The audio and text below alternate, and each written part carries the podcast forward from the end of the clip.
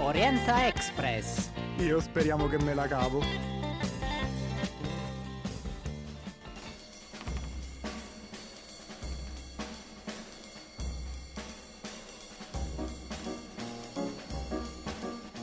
Eccoci, benvenuti a questo nuovo episodio di Orienta Express. Io speriamo che me la cavo. Qui Angelo. Pasquale. Siamo anche con un amico e ospite, Mauro al telefono, Mauro Tomasetti. Buongiorno. Buongiorno a tutti. Allora, oggi sarà una puntata un po' particolare, non solo per la presenza di questo ospite, ma perché parlando così con Pasquale era venuto fuori una, una cosa interessante, nel senso che io dal mio punto di vista, nel senso che all'università arrivano i ragazzi e vedo che spesso durante le lezioni dicono eh professore ma io non lo so che cosa devo fare non so se mi piace davvero quello che sto facendo non so cosa farò dopo e penso che Pasquale magari abbia trovato delle problematiche simili assolutamente sì comunque questa rubrica come abbiamo detto nell'introduzione della prima puntata si propone proprio nel dare orientamento ai ragazzi dare la possibilità a coloro che devono scegliere un percorso che sia dalle scuole medie alle scuole superiori, dalle scuole superiori all'università o un percorso lavorativo.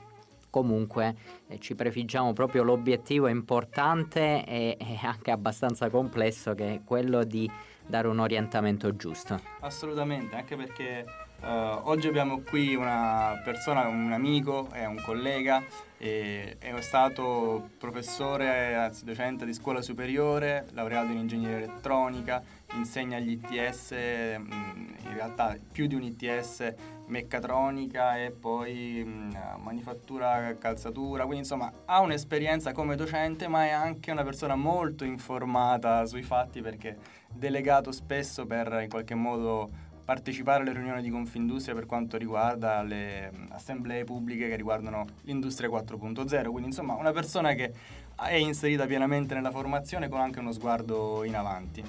Quindi mi permetterei innanzitutto di partire da una domanda, come posso dire, di scenario, di scenario complessiva perché mh, oggi come oggi ci sono tante possibilità di formazione, se vogliamo anche delle scorciatoie, la tentazione di abbandonare la formazione da parte di un ragazzo, di un giovane.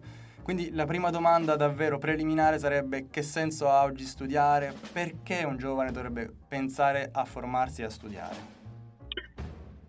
Ma eh, questa è veramente una, una, domanda di base, una domanda fondamentale. Eh, le motivazioni sono, possono essere tantissime. Io partirei da una che eh, non è funzionale, ma è, eh, eh, ha valore in sé.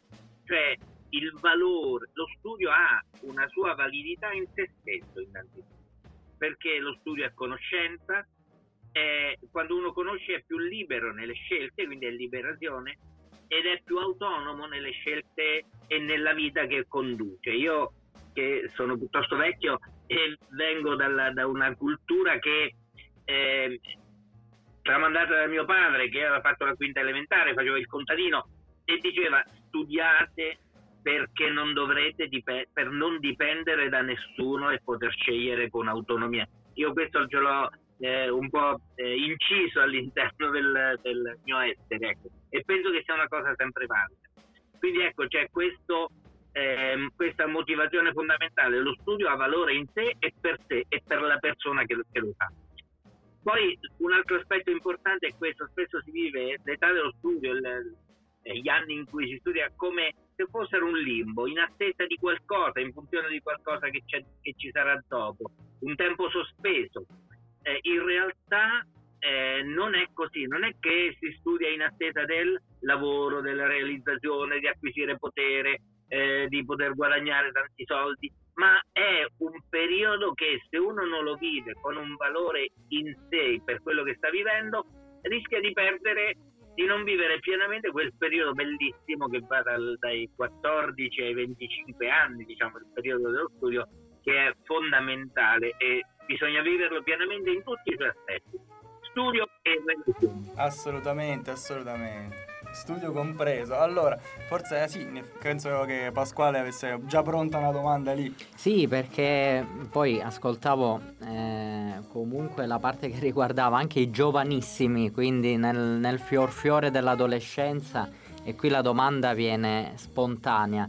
Un giovane, e quindi in questo caso più che giovane, giovanissimo, che lascia le scuole medie, che alternativa di formazione potrebbe avere? Ma io in questo eh, penso che un giovane, un giovanissimo debba innanzitutto eh, avere dei criteri nella scelta e vedere quali sono le sue attitudini, quindi cosa so fare, le passioni, che cosa mi piace fare, le prospettive, eh, cosa mi aspetta, la durata, ehm, anche dopo il diploma, l'università, la formazione post diploma, il lavoro, ecco, quindi le prospettive che si aprono in, dopo una scelta. E poi le opportunità, che cosa re, farò realmente, che cosa quello che farò mi permetterà di fare in futuro.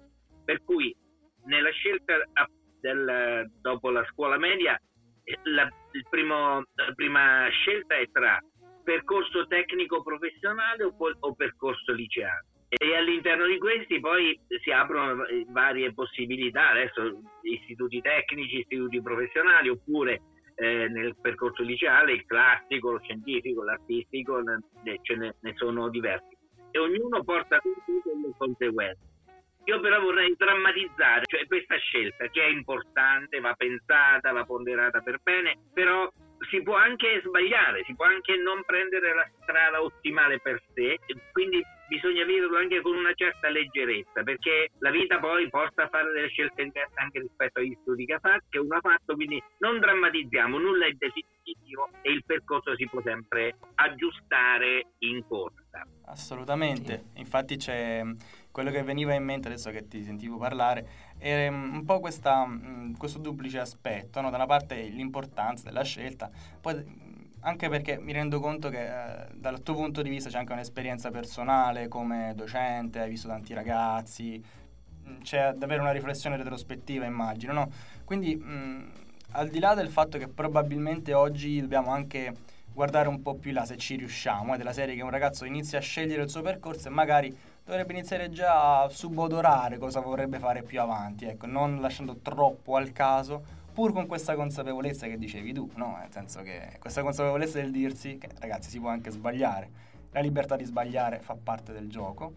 E ecco, in tutto questo mi, mi verrebbe da chiederti, proprio alla luce di tutto quello che hai visto, dei ragazzi che hai incontrato, se ci sono dei suggerimenti, dei consigli di carattere pratico per approcciare la scelta in quanto tale o più in generale un percorso di formazione. Ecco.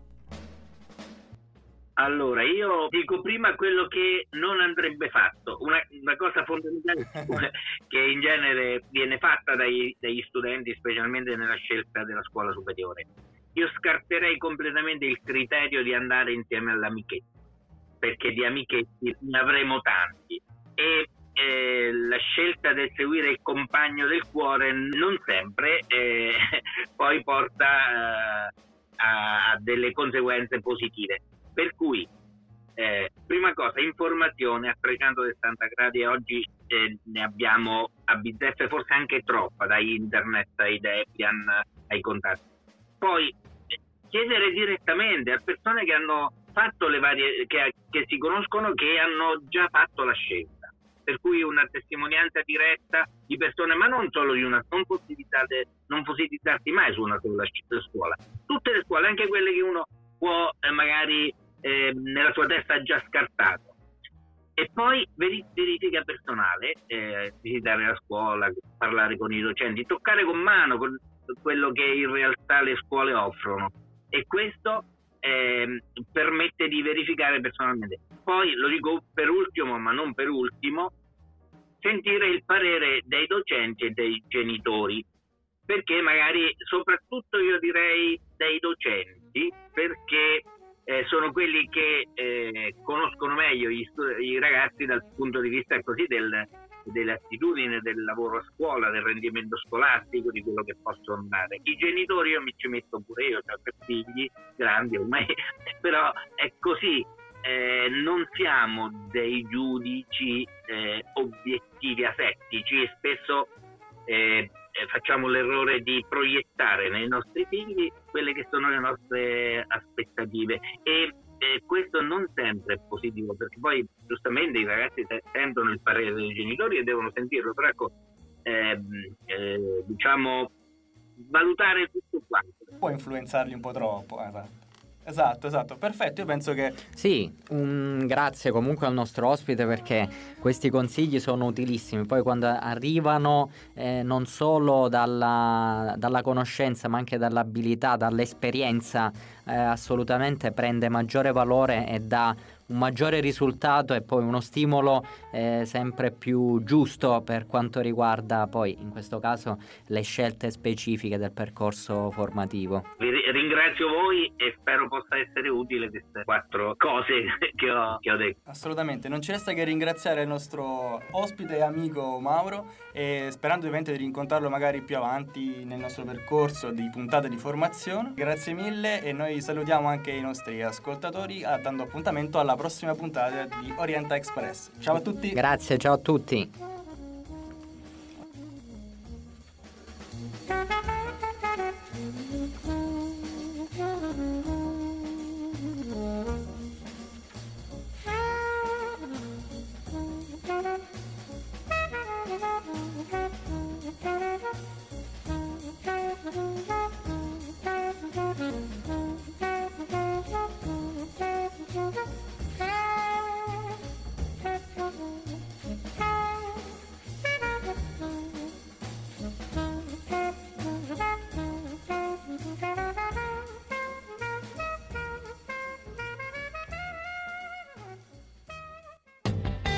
Orienta Express. Io speriamo che me la cavo.